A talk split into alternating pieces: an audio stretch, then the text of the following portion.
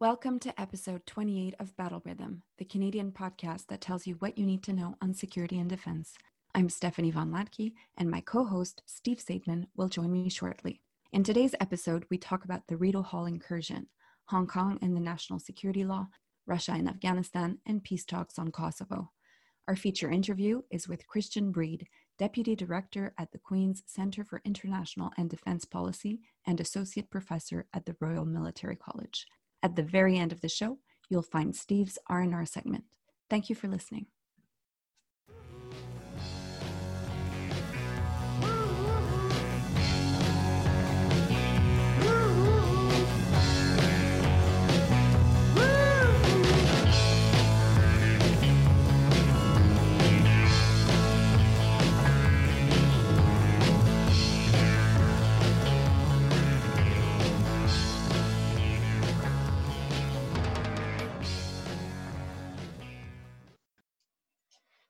Stephanie, how are you doing? Eve, I'm well. We're both back after an extended Canada Day break, and I'm happy to maybe start with an announcement that as of July 1st, I've returned to the Center for International and Defense Policy as the director. And I think our timing is pretty good because today we are featuring our interview with the center's deputy director, Christian Breede.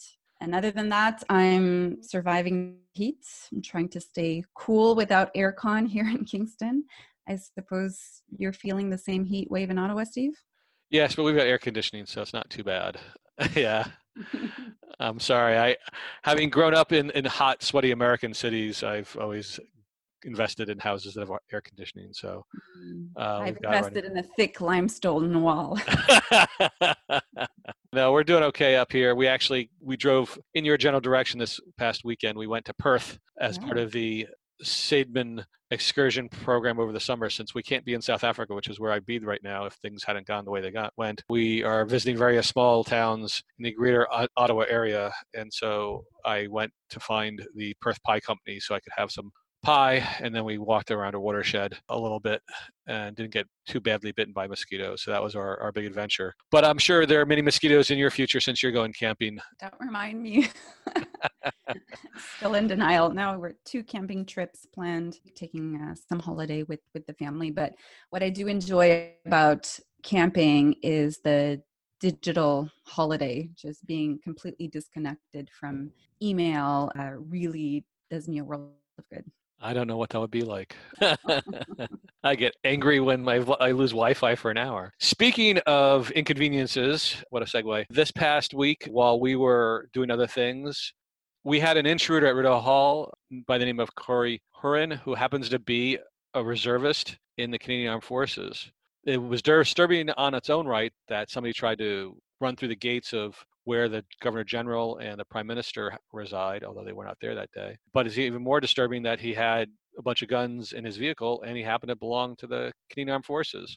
What were your reactions to this when you heard about it? Yeah, the immediate reaction, I suppose, is why did this small business owner from Manitoba land in Ottawa with four weapons early in the morning to threaten the prime minister? I don't think we know too much yet about the, the motives. Uh, we have a rough timeline of events as they unfolded, starting early in the morning, and it seemed to have been a two hour ordeal in which RCMP members were apparently able to de escalate the situation. But yeah, you're absolutely right. This adds to the pile of events that have unfolded since the recording of our last episodes and that the Canadian Armed Forces ha- has had to deal with. So there's this incident, uh, and of course, the CAF will continue to collaborate with the RCMP on the investigation. The CAF has had to address racist incidents in the force. Uh, there's been a cyber attack on the Royal Military College of Canada and a COVID 19 scare with a plane full of service members bound for Latvia. So it's definitely been a busy couple of weeks when we look back at what is on the CAF's radar.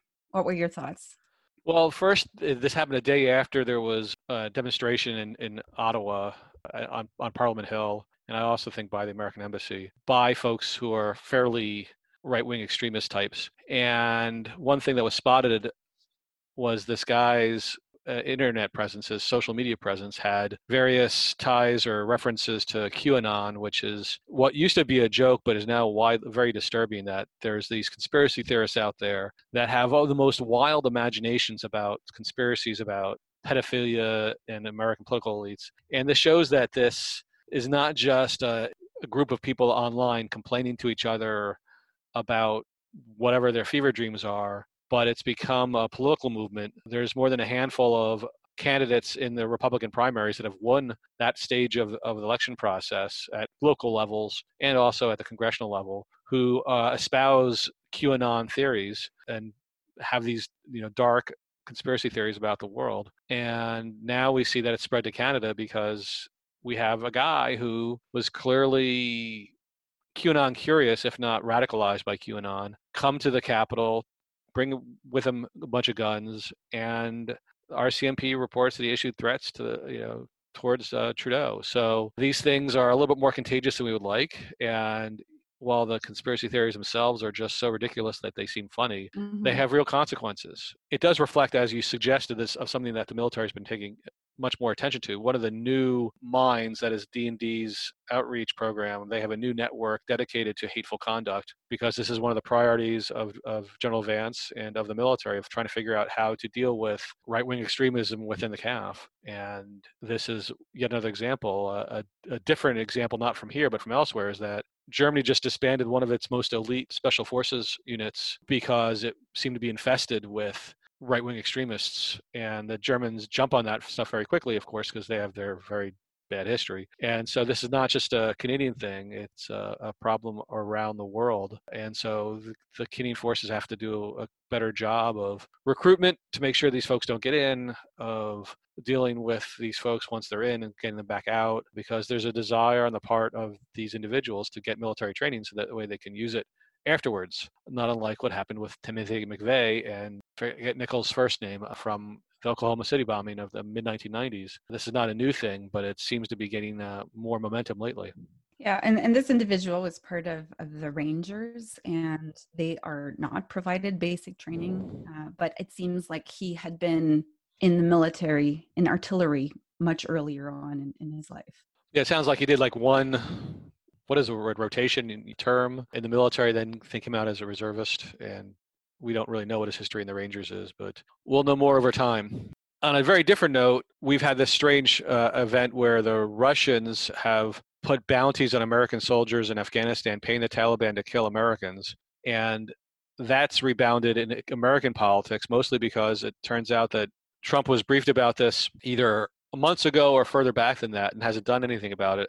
And my first reaction to this is, of hearing about the Russians supporting proxies against the Americans is, well, this isn't that big of a deal because the Americans used to support proxies against the Russians. The United States used to support what the Mujahideen in Afghanistan when it was the Soviet Union involved in Afghanistan. And great powers often support proxies against other great powers. But I think the big difference between what's going on in the past six months or so and what went on in the 1980s is I don't think you saw Ronald Reagan calling Gorbachev, this leader of the Soviet Union, every couple months without anybody else on the phone line, trying to improve Russia's position in various organizations and all the rest. With Trump, his relationship with Putin has always been suspect, and he's been not trying to penalize Russia, but trying to reward Russia for the past two or three years, and lately pushing to try to get the Russians back into the G8. So I think that's what people find really disturbing, not so much the actual Russia doing this kind of thing, because it's kind of expected in international relations, but it's more the, the, the American reaction. What has your take been on this stuff? Yeah, it, it's obviously disturbing that Trump seems to have downplayed this from the start. Uh, a new memo came out uh, which casts doubt on the evidence and, and seems to have been politicized after calls from Congress to, to look into this further. It's weird to see the Kremlin and the White House once again aligned when it comes to voicing denials that the Kremlin would want to deny this, fine, and it's expected. But Trump calling this a hoax and fake news tales is, is just, uh, I suppose, at this point we're not to be surprised. But it's it's uh, another disappointment. He's also denying that he was briefed earlier this year by uh, then National Security Advisor John Bolton. So I'm sure that we'll hear uh, more and more about this. I'm not sure if it's in the book. Have you read the book yet? I have not read John Bolton's book. No, it's not at the top of my list of things to read. Maybe Mary Trump's book is on the top of my list of books to read. His, I guess, niece, I think, will have more interesting things to say. I think John Bolton has done a really good job of discrediting himself. I'm sure a lot of stuff John in Bolton's book are true, but a lot of it has already been leaked in other ways. Whereas Mary Trump's views about what the Trump family is like from the inside. Hmm. I think that's you know appeals to our our fixation to get the juicy inside stuff. But going back to Bolton, yeah, he he. I mean, it was clear that the, the story was probably leaked by him in the first place, and I do think it's an important story. The the what it matters now is it becomes more meat for the campaigns for the election running up into the November. The Republicans who are against Trump have used it pretty powerfully in some of their ads, basically calling Trump a traitor. I think that matters. I don't know how much it's going to affect the actual election, but I think it goes to the larger suspicion we've had ever since Trump was elected four years ago that the Russians really, really want him to win, and, and that should have tainted his, his standing before the election in 2016, and certainly is, is it matters now. Yeah, and, and I think that you're you're right based on how you described these events earlier. This whole story serves to illustrate how other great powers are assertively staking their ground in Central Asia in the wake of the U.S. Taliban deal that was announced in February. Also disturbing is the timing mm-hmm. of some of these reports. So this means that the, the whole bounty thing was being shared with the Trump administration at the same time that they were negotiating with the Taliban on on this uh, this deal that uh, is leading to the withdrawal of U.S. troops from Afghanistan. Yeah, this is a real challenge because you always have to negotiate with bad guys in order to end these civil wars. But to have the folks you're you're dealing with being egged on by the Russians at the same time really shows a, a real lack of American leverage, or at least willingness to use leverage over the past several months this is a problem not just for here because usually the United States is can be seen as as an intermediary between the Indians and the Chinese, and we have a border conflict between India and China that's it's been stirring and, and escalating in ways that are very disturbing to us. And there's not any American leadership to try to provide good offices to try to settle this thing. There's just no will and there's no credibility for the United States to play that role that it used to play. Yeah, and speaking of American leadership, another story that I was uh, tracking last week was, and of course it got canceled, but the planned visit to the White House by Kosovo President uh, Thaci and uh, Serbian President Vucic. And so this was seen as an opportunity for Trump to maybe have a foreign policy victory in, in supporting peace talks between the two presidents. But because Thaci was indicted of war crimes and crimes against humanity by a special Kosovo court in The Hague at the same time, the meeting was simply canceled. So again, here, you know, timing is everything. It's hard to believe that the timing of this indictment was coincidental. Uh, European officials were not so keen on these US led peace talks. Uh, Macron and Merkel, along with other European leaders, are set to meet with uh, the two presidents in, in July for their own round of talks. So, with all of this unfolding uh, last week, they have sort of reclaimed their lead on the peace talks, I suppose. So, yeah, another blow to American leadership there as well. And I guess one of the reasons why the peace talks were unpopular was it was it was looking like it was going to be a land swap that Serbia and Kosovo were to engage in that would sort of reward people who seize territories. And, and this is not something that Trump has really cared about, but it's something that the Europeans care about, particularly how fragile the Helsinki Accords have been in the aftermath of the Russian seizing Crimea. So I, I can see why the Europeans would be upset about more sanctioning of, of land swaps without any kind of real legal process going on. So I think there's there's a larger context here. There are many different things are intersecting between Trump's relationship with the Russians, the Americans no longer quite being so supportive of international norms, and the Europeans trying to figure out a, a, a new way forward where they can't always rely on the United States. Yeah, I mean, the EU facilitated negotiations uh, were a decade in, in the making and have been going on for some time. So for the US to just swoop in without consulting with European allies, you know, upset a lot of folks, uh, obviously. Yeah. So we did get one question about China and Hong Kong, which is Edward April Dussault asked us about the decision by Canada to halt sensitive exports to Hong Kong and was wondering if this is going to be a big blow to Canada's defense, defense industry. He noted that there wasn't much discussion of which technologies were being exported to Hong Kong. I don't think you or I really know what the details of existing sales of, of technology to Hong Kong were, but I do think that this new Hong Kong national security law is really going to reshape much of the world's relationship with China we're now in a situation where the original deal that China negotiated with Hong Kong is, is seems to be dead, and now everybody's having to realize that Hong Kong is no longer to be treated like the semi-independent, quasi-statelet that it once was, and is now just going to be a, a mere province of China. Yeah, it's devastating for the state of democracy in Hong Kong, its status as a global financial hub. And I think everyone's coming to terms with the fact that for countries like Canada and its closest allies, US, Australia, UK, they've just not been successful in applying the kind of pressure that could have persuaded China to change course because we've seen this unfolding in slow motion for some time. I think now for, for us, I think what's interesting about this, uh, because we've already talked about why the law is problematic, it, I think it's time to talk about what countries are going to do about it. And, mm-hmm. and you've mentioned the, the, changing nature of the relationship with Hong Kong, and we've seen a, a, series of targeted responses by the US. We've seen, of course, the UK's response that has been to offer close to 3 million Hong Kong residents in possession of a British national overseas passport a path to British citizenship. And for Canada, you mentioned the uh, halting of sensitive exports to Hong Kong.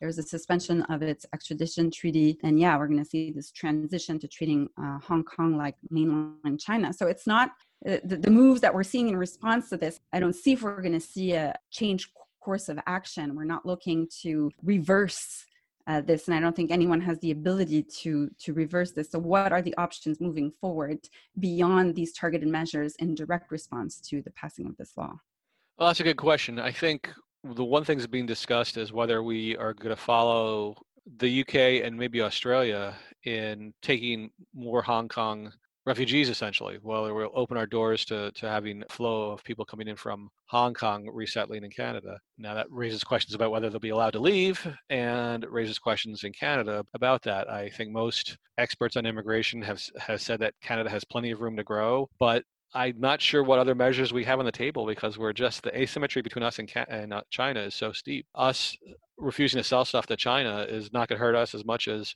as them not buying our stuff, frankly. So I'm not exactly sure what what tools there are that are left in the toolbox. Do you have any suggestions? I wish I did. I, am just uh, growing impatient with with the statements like uh, Champagne when he says we want to see how the law is going to be interpreted and applied. And I just think that this wait and see approach has proven all of our worst assumptions to be true. Uh, even if we coordinate with regional allies and partners what credible options are on the table so long as the Trump administration continues to surprise its allies with inconsistent foreign policy moves and and continues to turn a blind eye to China's human rights record. So if it's difficult to align ourselves to the US on the very basics, how can we ever hope to have the coordinated response that a country like Canada needs mm. to to pursue a specific foreign policy action like what is needed in this case?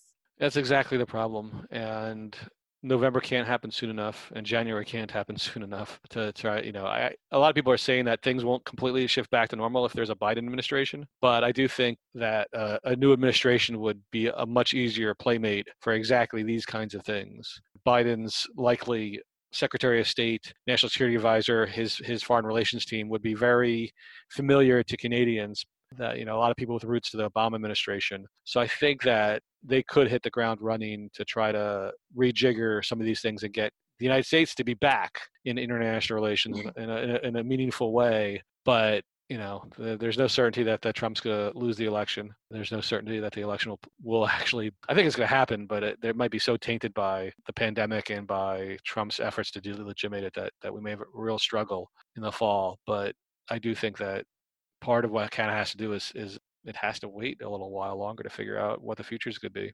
I know people can't stand to mm-hmm. hear that, but Canada can't act on its own, and Europe can only do so much, and they don't usually look to us as a as a playmate. You know, we could try to do a better job of, of linking ourselves to the Japanese and the and the Europeans and try to come to common positions on this. But it, again, it's really hard when the, the major player is basically breaking up everything that we try to do probably a good time to end the episode and transition into the uh, feature interview with Christian Breede from uh, the Royal Military College, who is also the Deputy Director of the Center for International and Defense Policy. And you have an R&R segment after that?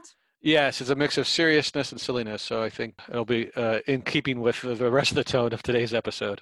Okay. Well, be safe out there in the wilderness, and I look forward to talking to you when you get back. Talk to you soon, Steve. Bye.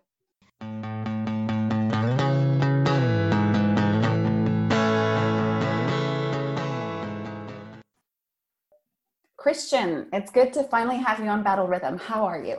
I'm good, Stephanie. This is a this is a thrill. I've uh, been listening to your podcast uh, since it dropped. It's been neat to see it evolve and grow, and I was hoping for an opportunity to come on and, and talk about something at some point because uh, a lot of what you guys cover is, is stuff that I'm very much interested in, and I think I think it's important what you're doing, and I'm really thrilled to see that it's, it seems to be successful. So so thank you for the opportunity. Well, it's funny to be meeting virtually like this because we work very closely together. In fact, we've even shared an office, but yeah. we've all had to adapt the way that we work in this pandemic crisis environment. So let me start just by asking you how you've adapted things ever since we're confined to our homes. And, and usually, I'll just specify this for our listeners, but you split your time between the Royal Military College of Canada, the Center for International Defense Policy, and the Department of Political Studies. You wear multiple hats. So, how have you managed to transition that from your home office? I wouldn't claim to have managed it. I think what I'm doing is is surviving it. First off, I just want to acknowledge that I'm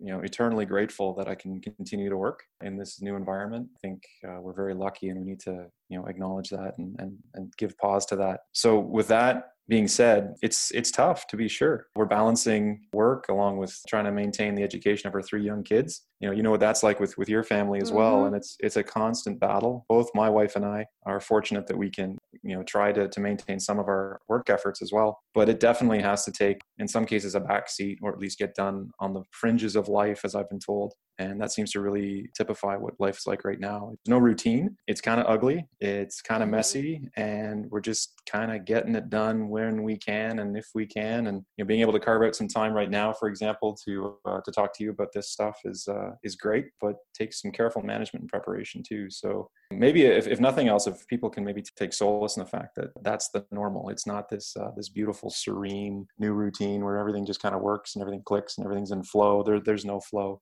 and I think that's okay right now. I can certainly relate to that. And you have three kids. I only have two. So if we get interrupted during this interview, I completely understand and they're no more than welcome to participate. We're here to talk about your new edited volume today. It was published with UBC Press. It's called Culture and the Soldier Identities, Values, and Norms in Military Engagements. Congratulations. Thank you very much. Yeah, I was thrilled, but uh, really it was a team effort, and you were no small part of that team, given that you have a contribution in the book as well, which I'm sure we'll talk about later. And another feature of this book and other projects is how we're usually able to bring both academics and practitioners to yeah. the table. And this project was not different in that respect. Uh, we did a special issue which was published a bit earlier, and then this book came out. And then the, the real central question of the book is how does culture matter for the military? And in the introduction, you introduced this notion of the culture puzzle. I was wondering if we could start a little bit with that. Why is it so important for military institutions to understand it? Sure. Well, for me, the, the, the, culture puzzle kind of breaks down into, into four basic questions. You know, the first question is, is how is it important? The second question comes down to measurement. So how do we measure this thing?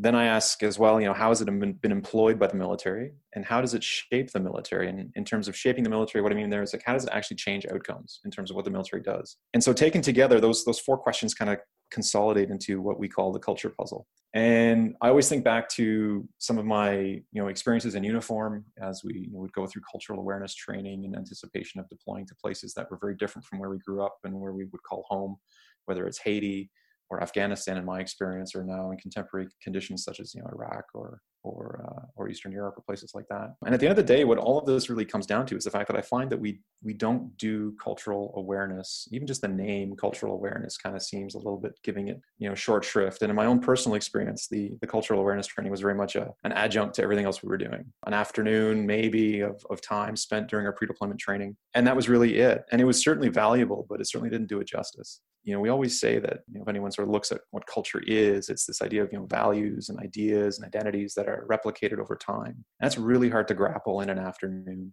And so to then take that very deep and rich concept and then figure out how does that shape the military as well as how does the military use that was really the essence of what drove this volume forward and why we, we felt it was important. And so it comes down to like i said those four questions of how is it important? How do we measure it? How has it been employed? And how does it shape what we do in the military and drive our, our pursuit of outcomes? So that's really the, the the puzzle and you know again from an academic perspective culture is something that's talked about equally you know richly and vibrantly but also at the same time it sort of becomes almost like the the third category of things. You know if it's not rational choice if it's not structure well then it must be culture. And then we kind of move on. We don't it, you know just studies that really do that try to dive into the culture side of whether it's international relations security studies or even defense policy really struggle with these these these questions that typify the culture puzzle. Rational choice and structural arguments are are much much more clear cut and straightforward to, to wrap our heads around. But culture becomes becomes messy and muddy and and that's the the, the terrain into which this book waded and you referred to your operational experience in afghanistan and haiti just now, and, and you also mention it in the book. But there are really two proposed frameworks to understand culture and why it matters. The first one is linked to organizational culture, meaning mm-hmm. how militaries are organized internally and how they conduct their day to day business. And the second one is tied to culture as a variable in the context mm-hmm. of military operation. Yep. Um, again, drawn from your experience in, in Haiti and Afghanistan. I'm sure that provided a lot of inspiration for the book. So, what are some of the lessons that the Canadian Armed Forces could take away from the book for its activities at home or abroad? A lot of this uh, finds its way into the chapter I, I, contributed towards the end of the book on social license to operate. And that was an interesting chapter to write. Again you know you cued me to looking at the the literature on slo from corporate social responsibility as seeing a potential uh, linkage there which i thought was really cool. So you know thanks again for that too. But this builds a lot on my my earlier research in social capital and state cohesion. What i found interesting with the way in which the military or some of the lessons that the military could take forward was that you know this isn't in, entirely new this idea of you know looking at the cultural aspect in terms of how militaries can leverage that for their advantage. We do it with CIMIC operators so this is the uh, civil military cooperation uh, units that we had in afghanistan from my time you know and of course I, am also mindful of the fact that my experience uh, in the military is is getting dated. It's it's going on almost uh, well, more than 10 years now since i've been on the operational side of things and so i do apologize if some of these terms are a little little out of date. But from my experience as a as a junior infantry officer you know working with CIMIC and particular. They were sort of our cultural conduit or our conduit to understanding the cultures of communities within the military. We started to see some alignment with uh, folks from Global Affairs Canada, back then it was known as DFAIT, or Department of Foreign Affairs International Trade. And they had some specialists on cultural dynamics that we had to understand, and especially in a place like Afghanistan we also started to get into the habit of deploying cultural advisors into military operations again to try to you know act as interpreters if you will of of what the dynamics were uh, whether they're tribal, interpersonal, political, what have you, that commanders on the ground could benefit from and leverage for their their advantage. But you'll see here that everything that we're that we're discussing really talks about this idea of how can the military use culture to their advantage. And where I thought the social license to operate literature was really interesting, and again going back to the social capital stuff about you know looking at bonding and bridging social capital as as cues for maybe some or some heuristics to help us understand and differences within societies and different given communities and places like that that we also have to be willing to adapt how we engage with these folks. It's not just a one-way street. And so the cultural realities on the ground should actually shape the way in which we do operations as opposed to us simply trying to exploit the existing dynamics and so that's where the social license to operate concept comes in and sort of departs from things like command authority, which have been written about before, particularly in the UK literature, in, uh, in defense policy and doctrinal studies of, how culture impacts military decision making. So I was looking for more of a, a give and take, more of a, a systems approach of, of, of uh, one of dynamism where what the military observes on the ground actually shifts and changes how the military will, will do things. And then what the model I proposed in the book suggests is that this actually can change within a theater of operations depending on which community you're looking at.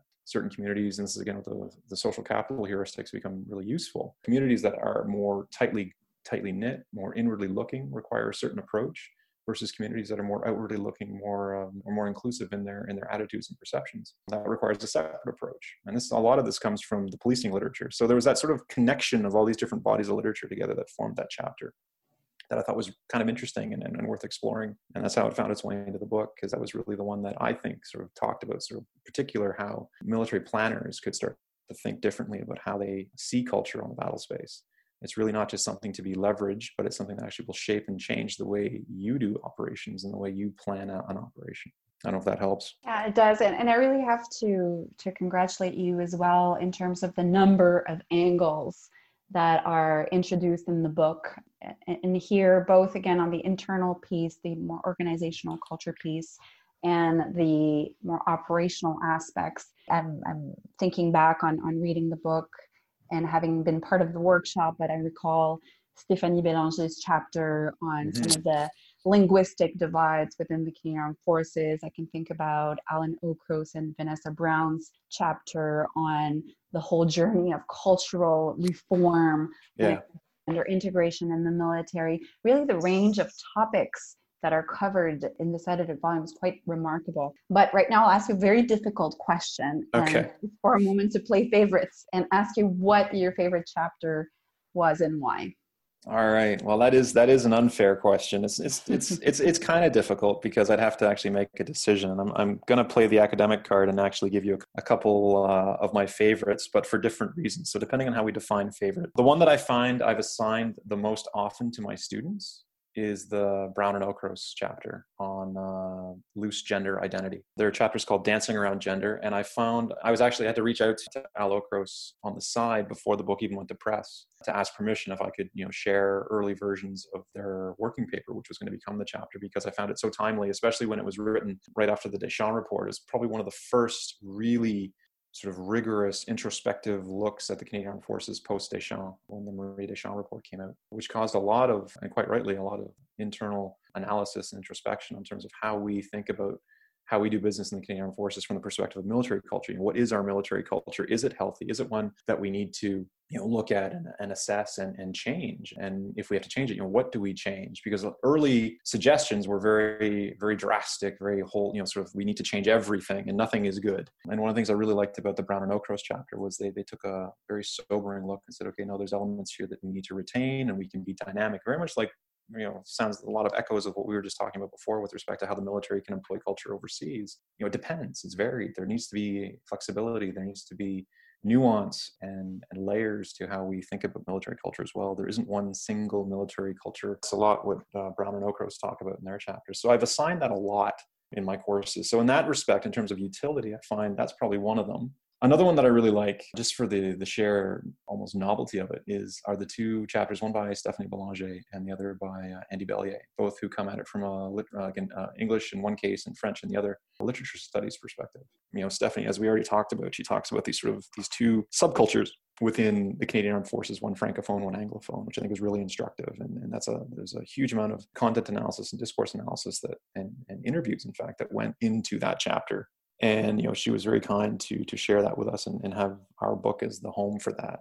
And andy bellier's piece uh, also looking at this culture and this question of home and belonging which is again a part of bigger part of his uh, or small part of his bigger research project. He looked at this idea of cultural dislocation how our ability to connect with home constantly actually made things harder on us as deployed soldiers. And that really resonated with me again from my personal experience. I remember when i was deployed to haiti i could talk to my loved ones back home maybe once or twice a month mm. and that was tough. But in Afghanistan, I could talk to them almost every day, and I think that made it harder. I really mm. do. And I think that's a really interesting piece that he put forward that sort of shows that that that idea of you know if we're constantly jumping between cultures, it makes it really hard to to stay grounded and stay rooted. So that was a really interesting piece too so yeah, it, it's hard for me to pick a favorite because I think they're all really good depending on yeah. the lens. I'm I'm pulling together a uh, defense policy field course for one of our PhD candidates in war studies right now, and I'm finding the just about the entire book is useful because it gives such a diverse range of perspectives on defense policy from a completely different angle. And I, and you mentioned the diversity, and I want to highlight that because I'm thrilled by the fact that we've got you know English professors, like like literature professors, we've got anthropologists, professional military soldiers, political scientists like yourself and myself got historians like it's, it's fantastic and, and really coming from from all different walks of life. And it was one of the strengths that the reviewers mentioned about the book too. So yeah i just want to highlight the the diversity both of, of voices and of topics i think is really powerful and that we were able to pull it together into a cohesive volume i think was was, was pretty cool. Big shout out to the contributors. And of course i'm yeah. sure as soon as we get a book done, the question that we get asked is what comes next. And I don't know for right. you if after a special issue and an edited volume, you will keep on doing research with culture as the main analytical lens, but I'm sure that you have more inspiration or new questions that hmm. are coming out of this particular project. I do for sure. It's uh, you know this has been something that I did certainly didn't set out to look at uh, the question culture and, and military operations when I when I started down the, the route of the PhD and when I started you know finding out what do I want to do now that I've got the, the, the dissertation in the can? You know what's my next project? I, I, sort of stumbled upon it and it became a natural a natural fit for me given some how I like to to put a, a practical bend on a lot of my research. So one of the things that this that has has started after this is some work I'm doing with Al English and uh, Rob Engen on uh, combat motivation. And that's another book that's coming out I think in the next couple months with McGill Queen's University Press Mm. And uh, I co-edited that with with those two gentlemen as well. And I've also got a chapter that I co-wrote with Karen Davis on the idea of the, the warrior culture, which was this sort of so we talk about sort of progression and, and, and evolution of my thinking in, in, terms of culture and military. That was the next step. The chapter that Karen and I wrote was intensely personal, but also very very helpful. And I think we we put the bar forward. It's another one that I've sort of shared with a, with a few folks that are, are working on this, and they've they found it useful. But it was personal because it uh, it was something that I almost needed to write, and it helped me make sense of some of my own experiences. Uh, and working with Karen on it helped me pull it out of the personal and into the more analytic and, and academic and sort of show one that I, I, am not off base in my own struggles with, with, with, what I found with respect to being a warrior overseas and also to, what that means for, for what we're facing now in the military, whether it's uh, challenges with post-traumatic stress disorder or in fact the suicide issues we're having. And so that chapter kind of pulls it all together in a really interesting way.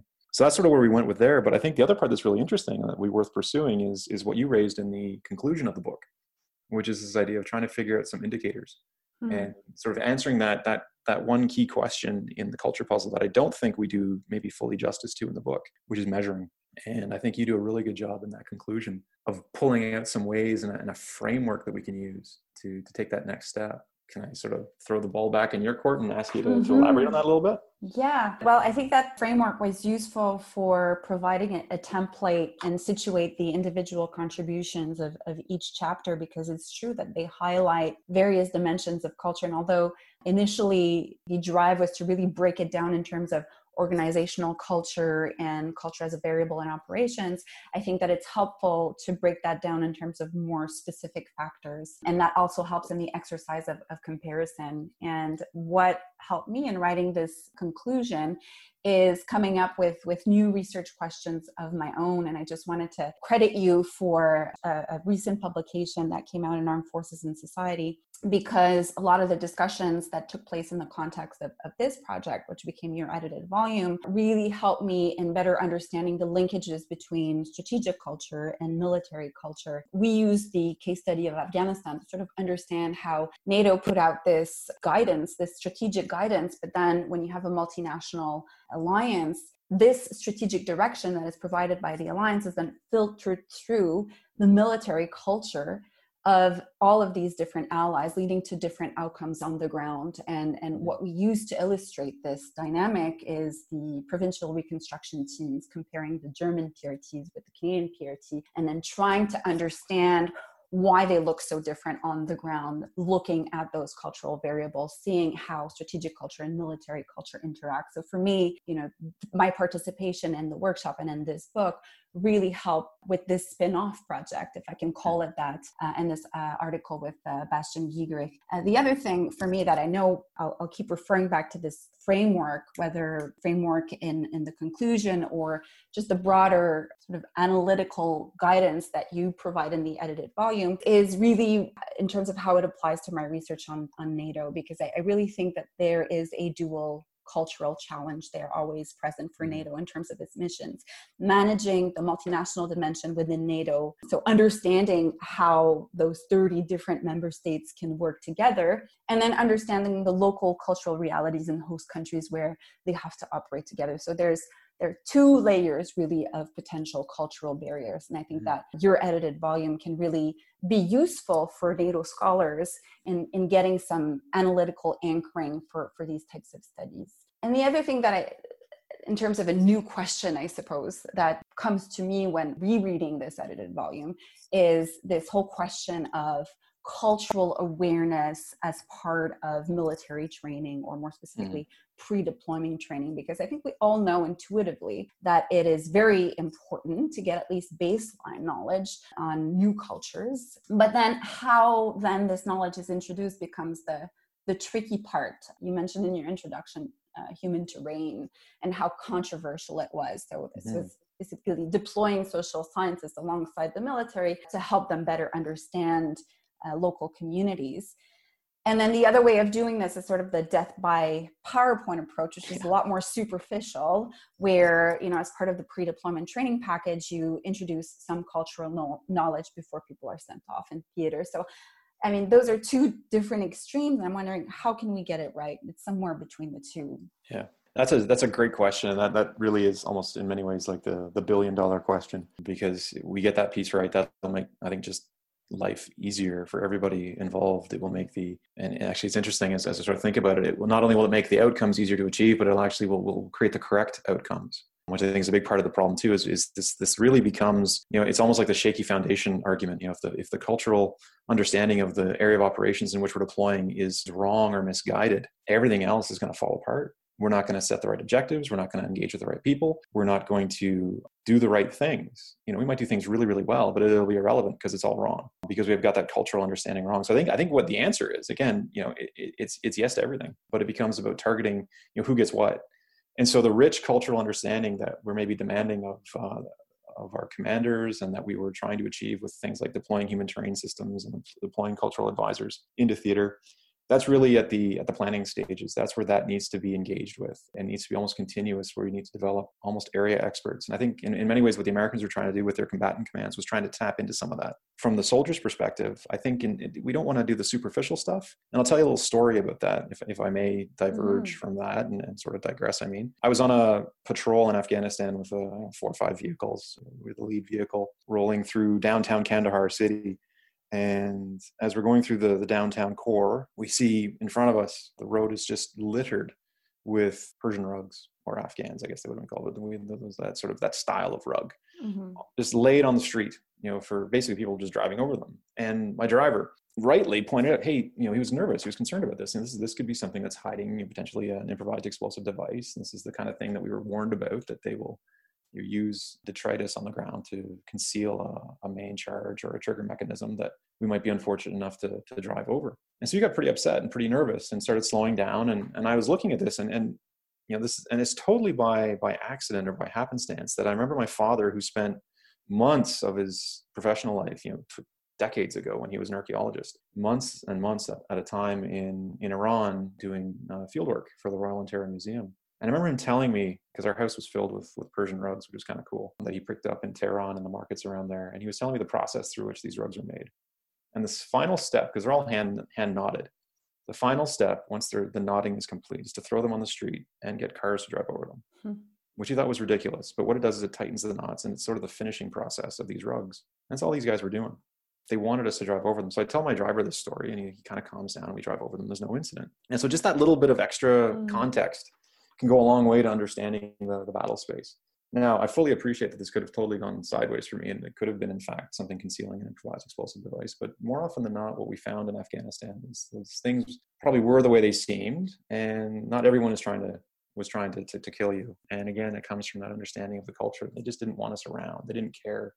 They wanted us to move on and leave their leave them alone. So the question then becomes, how do we inculcate that at the tactical level? How do we get our drivers, our crew commanders, our patrol commanders to have that kind of intuitive knowledge. And this is a great answer from an academic. It's it's education, and it's continuous education. It's not maybe necessarily education on a particular culture, but it's an education on the on the question of culture more generally. And so the understanding I think that would have helped a lot is if we had gone into Afghanistan knowing that not that we know stuff, but knowing the depth to which we don't know things. And so when we're actually engaging with locals, we're, we're, we're curious and we're inquisitive as opposed to thinking we know the answer, or on the flip side, revolted and, and terrified of what we're seeing because we think we know the answer. And so that might be at the tactical level something we could try to inculcate in our soldiers is, is build a curiosity uh, on the understanding that you know culture is a layered and nuanced concept that takes a lifetime to master and understand you know and, and, and i think you know you know as, as well as anyone speaking multiple languages that's how you get to learn a culture hmm. you know is to learn the language. And we can't ask our soldiers to become fluent in the language of the country they're about to deploy into. That's not going to happen. But we can teach them a basic appreciation for how rich a culture can be and to ask the right questions. And i think that might be the approach. So bottom line up front it's, it's, it's just improved education. And that's something that can be done you know a little bit at a time over a continuous basis but it takes investment in our education systems and to have that you know, we put it as part of professional military education. We roll that in and take it as seriously as we do our training. And you mentioned sharing some war stories with your students. Can you tell us what your most memorable moment is when you think back on your military career? There's a couple though that do stick out, and one is just how sort of taking a, almost like a hundred thousand foot level and sort of reflect back on my career from you know when I joined Canadian Armed Forces in 1998 as a you know, right out of high school, heading off to RMC, thinking I'm going to change the world, to where I am now. This is not at all where I intended to be. I'm thrilled to be here, and I, I you know very fortunate and absolutely love it. But the path was so not what I had set out for, mm. and so I think one of the biggest lessons I still have to relearn this, you know, almost eight, almost every day is you know don't fight the plan have a plan but be willing to adapt and don't close your mind or your eyes to to opportunity. And for me i joined in 1998 with every intention of becoming a combat engineer.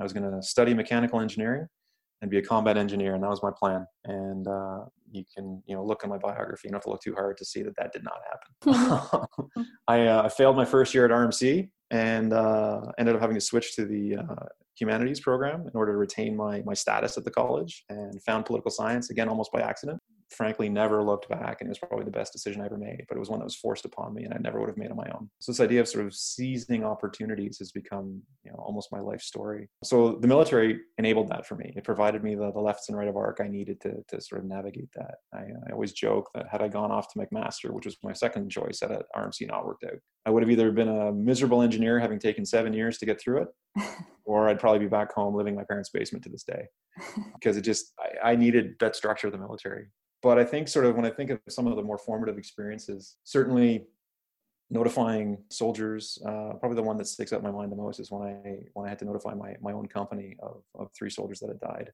Mm. Uh, in our in our in our rotation in Afghanistan, and sort of pulling the whole crew together and filling them in on what had happened, and, and sort of leading the company through that. That was that was challenging. Uh, something that I, I, think about every day, and it's one of the reasons why I, I make such a big deal out of the leadership component to my, my students is that uh, this is something that very quickly will become very, very real for a lot of them. And it'll be real in different ways. It won't be my experience, but the idea of leadership challenges and, the, and, and how your soldiers will look to you. And, you know, there you are, you know, 22, 23 years old. That's when, when I first commanded a rifle platoon. The incident that sort of sticks in my mind, I just turned, I was a 29 years old as a company second in command. My boss was on his three week break, so the company was in my hands. And here I have 120 soldiers looking to me for, for guidance. And for in that particular moment a little bit of comfort too. Uh, so it was pretty pretty heavy stuff to say the least. You have to acquire professional maturity quite fast in, in that context, I presume. Yeah, for sure. I think that's a good way to put it. And uh, if that's something that I can inculcate in my students in the classroom, it just sets them up for for success going forward. And and did those um, memorable moments contribute to your desire to pursue a PhD? Because I think it's a rather atypical track for a military officer to take a break and pursue doctoral studies. So, what was behind this decision in your case? Uh, a, a, few things. It's, it's um, academics has always been something that I've enjoyed. I remember about two or three years after graduating from RMC, I was sitting at home, I think coming back from an exercise or something, but I was just, you know, had some time. So I picked up a book and started reading. And I found the books I was gravitating towards after a couple of months of this were, were books that would find themselves on a graduate reading list. And I figured, well, if I'm just reading this stuff for fun, I may as well get some credit for it. And after my deployment to Haiti, I, I started looking at opportunities for graduate school. Looked at law school, terrified me, didn't like the idea of standardized tests and the LSAT. So I, I went somewhere else and ended up looking at the curriculum of, you know, whether it was business school, uh, teachers college, or any other sort of grad, you know, post, you know, postgraduate opportunities and settled on political science because it was the one that I, I, actually found I enjoyed the most. I would, you know, I, the courses sounded interesting. And so I, I got into a graduate program at the University of New Brunswick part-time and it went well. And uh, my supervisor at my at the master's level for me, he kind of put the this is David Bedford over at UNB kind of put the bug in my ear about thinking you should think about a PhD sometime. Might, that might be something you want to do. And I, I saw this prospect of, you know, because I knew that the military would sponsor every now and then senior military officers to go and get a PhD to come teach at RMC afterwards. And I, I thought, well, that'd be an interesting objective. I thought it was no way in hell I'd ever get it. And then after Afghanistan, for a variety of reasons, you know, I had a, small, a young family that I was trying to start and things like that. And, and to be honest, I sort of saw where my military career was going if I sort of followed the, the beaten path. And it wasn't really speaking to me mm-hmm. in the same way that some of these opportunities with a PhD were. So I, I took the dive and, and or took the jump and and and leapt for it and got into RMC's War Studies program and got the sponsorship and and was you know bid farewell by my unit and haven't really looked back. And I've been very fortunate that I've been able to do that and spent you know what's effectively the last 10 years working in this environment of researching and teaching, reflecting upon the use of force in the Canadian context internationally, and then transmitting that to my students, hoping to to shape the next generation of military officers but no, it's not a normal path. And because of that, there are costs for it, but they're ones I went into uh, willing to bear with eyes wide open and uh, certainly don't regret anything that I've done. This has been a fantastic opportunity. The fact that I've been able to publish and can talk about it now with you. This is all great stuff. 20 years ago, if you pulled me aside in basic training and said, hey, this is what you're going to end up doing, I would have laughed in your face. Well, I'm very glad that you decided to go down this path because I, I, found a friend and a collaborator. So I'm, I'm very happy so to I. have you in, in this Kingston network I can't help but to think about the stuff we've done together now that I say yeah. this. And, and this includes an upcoming edited volume. Actually, it's out because I received the email announcement from McGill Queen's University yep. Press. But this latest book, Transhumanizing War, is something else that we've done to get together that's uh, finally come to fruition. Do you want to do a shameless plug as a parting thought? sure. Yeah. No, it's, uh, it's a book that, again, fills, I think, a, a huge gap in defense policy discussions, which is, you know, what do we do about all this really cool, sometimes scary uh, technology that's coming online that you, know, you see a lot of it in the rehabilitative sciences with respect to prosthetics and, and things like that. But it's becoming more and more prevalent now when you start looking at augmentation of, of soldier performance. And the stuff that's been written in the past has tended to be either be very alarmist or you know, sort of basically saying like, hell no, we don't want to touch this stuff with a 10 foot mm. pole. You think of all the science fiction dystopian movies that, that touch it, that's sort of where they're going with it. Or it's really, really technical and it's just talking about what can be done as opposed to what we should do. So you've either got this sort of ethical backlash or this technical sort of navel gazing sort of look almost. Um, and so again, we, you and I, we remember we talked about this at an ISA conference we were in afterwards, of thinking, what's the next bound? What's our next project? And we both settled on this because I'm a giant science fiction geek. So this was right up my alley and I, I, loved it. And again, we did the same model we did for going to war and for, for culture and the soldier, where we, we pulled together a, as diverse a team as we could, got folks that are doing ops research, defense research out of uh, DRDC, as well as down in the United States through ARCIC. And we've got uh, military officers, we've got academics that have looked at this, ethicists that have looked at this from Canada, the United States, We've got perspectives from Germany, France. It's a very, very well rounded book in that respect that really, I think, blazes some new ground and only just scratches the surface of this question of the individual implications of this accelerating technology that we find ourselves in this, this environment of accelerating technology and this has really kickstarted a, a new area of research for me personally uh, that i found endlessly fascinating which is what does that mean now for the experience of war and conflict at the soldier level but also for how we make decisions about whether or not to use force abroad. So yeah, super excited this book is coming out, and um, we'll uh, we'll see how it does. Mm-hmm. And we had a great partner as well in Stephanie Bélanger, yeah. who co-edited the volume with us because uh, she's been so central to CIMVHR, the Canadian yeah. Institute for Military and Veteran Health Research, and that angle is very important for the topic of human performance enhancement because it's not just about augmenting the soldiers so that they're they can perform their their duties but it's also about understanding what the health ramifications might be and what the obligations of the military might be to those individuals after their career yeah. uh, once they transition out of the military and, and reintegrate into society so there are a lot of aspects to this question as well and i think the good the book does a fairly good job yeah. at, at covering the range of it yeah, it's one of the things I tell my students every chance I get is, you know, I, I say to them and they, they, they kind of chuckle and we talk about it and then they get it. And I say to them, I hope all of you quit the military one day, you know, and they kind of look at me kind of funny. Like, what, what do you mean, sir? Why are you saying that? It's like, well, think about it, right? Like, I, I really hope you all at one point hang up your uniform and go do something else because the alternative is is pretty pretty horrible and so this idea is, is is really central i think to the book and to this whole project and certainly it's the way in which i i view even teaching you know this is one step uh, it's one that we become incredibly invested in and have to do to the best of our abilities. But at one point, we all one day want to not be soldiers. And I think that's something we really have to have to keep in mind, especially when we start thinking about enhancements and, and augmentation to soldier performance. I will add that one too to the show notes, along with your brand new edited volume, Culture and the Soldier. And because we can't have splashy book launches right now, yeah. I'm glad we had the opportunity to have this conversation on yeah, Rhythm. And I've been wanting to have you on for so long because I know if there was someone who was rooting for a podcast like this one. It was it was you. so thank you for listening from the beginning, always providing no helpful no, tips and guidance. And thank you for being such an amazing colleague and friend. Well, same with you, Stephanie. It's a pleasure. Thank you so much. And I hope we'll have you back as well in the future. I look forward to it. Stay safe. Stay safe.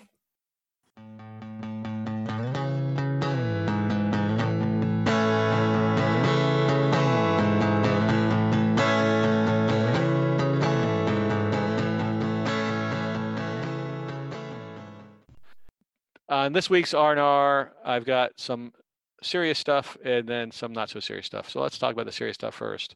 Peter Jackson, the Hollywood director who did Lord of the Rings and other stuff, produced a World War One documentary, "They Shall Not Grow Old," which took old World War One footage and also uh, oral histories from soldiers who fought in World War One, and turned into a colored documentary. And the color is actually pretty good. It's not perfect, but it's pretty pretty good. And it helps to sort of show what World War One was like. And we really don't have as much understanding or coverage of World War One as we do World War Two and more recent wars. And so I think this documentary is very powerful. It's very informative.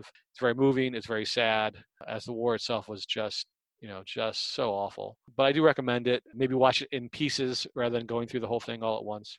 The second piece I want to recommend is They Called Us Enemy. It's a illustrated, well, it's basically a comic book book, graphic novel about life in internment in the United States during World War II. I know much more about the internment experience in World, War II in the United States than in Canada, but I think that there's much to be gained from from this book.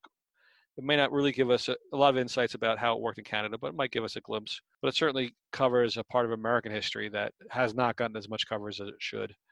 So I wanted to raise that. And the third thing, to get your mind off of all of the badness and destructiveness in, in the world, my wife and I have taken as a regular Netflix hit the Floor is Lava. It's a reality TV show game where it has groups of people try to cross a room covered in red liquid where they have to use various obstacles to get across and each week there's or each episode there's a different set of obstacles. And it's fun watching people do it it's fun watching them fail it's fun watching them succeed. It's just very very silly and i think at, in this time we need silly diversions and distractions. So that's my recommendations for this week. Make sure to wash your hands and now that it's the law wear a mask keep your distance and try to stay sane in these very difficult times. Be well. We'd like to hear your questions and your comments, and so please send them to us at Twitter address at CDSNRCDS or email them to cdsn.rcds at outlook.com. Thank you.